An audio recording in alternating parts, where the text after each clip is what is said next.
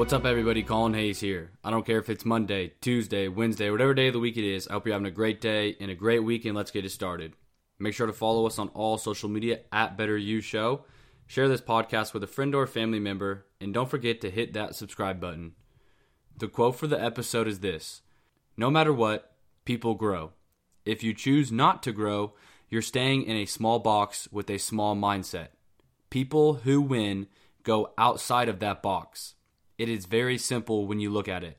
By Kevin Hart, the comedian that is very, very popular and he also does movies. I actually recommended his book this past week. I can't make this up. His book about his life, very phenomenal biography to read about and learn about Kevin Hart and his life and his upbringing. But his quote again is No matter what, people grow. If you choose not to grow, you're staying in a small box with a small mindset. People who win go outside of that box. It's very simple when you look at it. So, this episode is titled Roger Bannister. And I heard about this person, I heard about this guy many months ago in a book I was reading and about his story and how profound it is when it comes to your mindset. What he did was he was the first person to break the four minute mile while running. And his story is very interesting because many people don't know about Roger Bannister, but when they do, they might not fully grasp what he did and what he overcame to run the four minute mile. So it was in 1954, it was when he broke it, 1954, over 60 years ago. Doctors, people, they thought that physically no human body could run that far in that amount of time. They believe, doctors believe, that your heart would explode and your body would collapse under that kind of pressure, under that amount of speed and running. The crazy thing about it was before 1954 and before Roger Bannister attempted this, people to even try it, just to even try to run that fast, people thought you were crazy. So, a little background on Roger Bannister. He came from a very ordinary working class family. He wanted to study medicine, but he knew that his parents would never be able to afford to send him to university to study that medicine. And it's kind of weird, but by the time he was 10, he was actually pleased about the Second World War because he thought it would liven things up a bit in his life because his life was so boring. However, during that time, he discovered that he had a talent for running and he wanted to train. So he decided to get a scholarship to run at Oxford University, which he did. And then at university, the media, the people started finding out how good he was. And in 1952, he competed in the Olympics. And at that time, everyone knew about him. Expectations were high. He was running the 1500 meters, and he was from Britain. And Britain expected him to win. Everyone in Britain thought he was going to win. But at the last minute, the schedule was changed at the race, disrupting his routine, and he came in fourth. And people were flabbergasted. They did not believe that he lost. He that everyone thought he was going to win. Everyone thought he was going to win. But here's the good part of that story. He was gutted. So much so that he spent the next 2 months deciding whether or not to quit running. I mean, just imagine you have all this time you've trained, all this hard work you put in. You get fourth in the Olympics, which is phenomenal, right? It's not a medal. I understand that, but fourth in the world at your event, that is phenomenal. He spent the next two months deciding whether or not he should quit running. Everything he's done in his life, he decided whether or not to quit running. How many times in life do we fail at something that we don't think we did our best?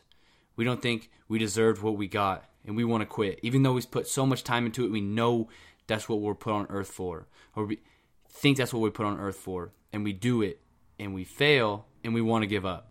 Use this story, this part of the story right here, to illustrate that what you're doing in this life, if you're chasing your dreams and you put some time into something and you don't get where you want to go, keep going. Keep pushing. A minor setback for a major comeback. Back to the story. He decided to prove himself wrong and to everyone else that he could do better.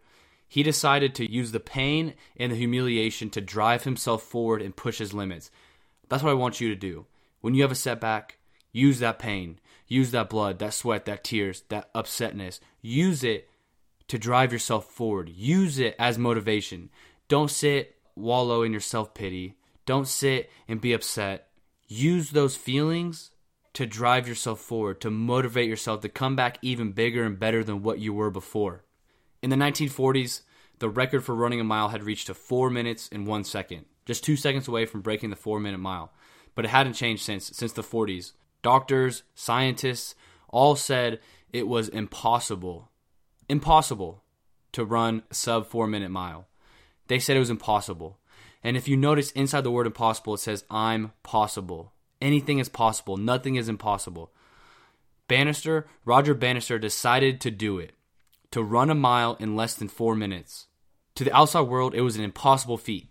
No one had ever done it. 401 was the fastest. No one has ever ran a mile in less than four minutes. Literally impossible.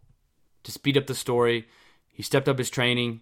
He trained more and more workouts, all this jazz, getting better, then he realized as he was training, the four minute mile was in his reach. He started to see it as possible.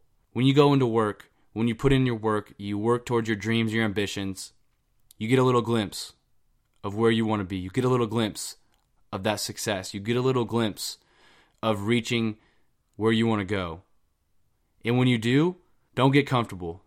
That means you should work a little bit harder, work a little bit more, stay up a little longer, put in a little bit more time.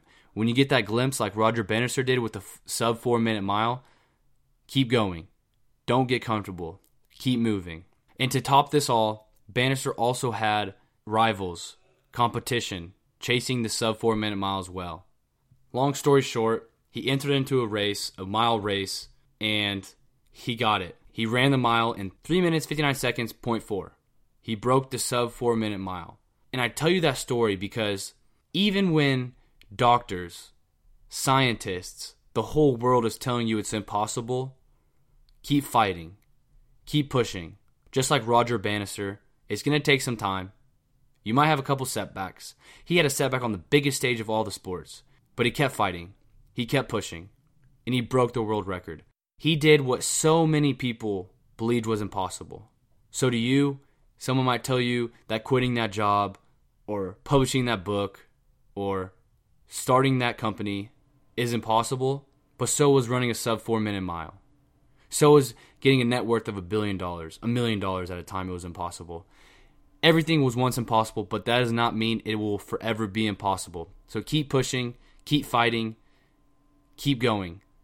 And remember, like Roger Bannister, when people are telling you no, it's a mindset. Keep fighting, keep pushing. And when you can do that, when you can have that grit, when you can have that perseverance, what you want in life, you will get to. It might not be what you expected at first, but you will get way further in life than where you started.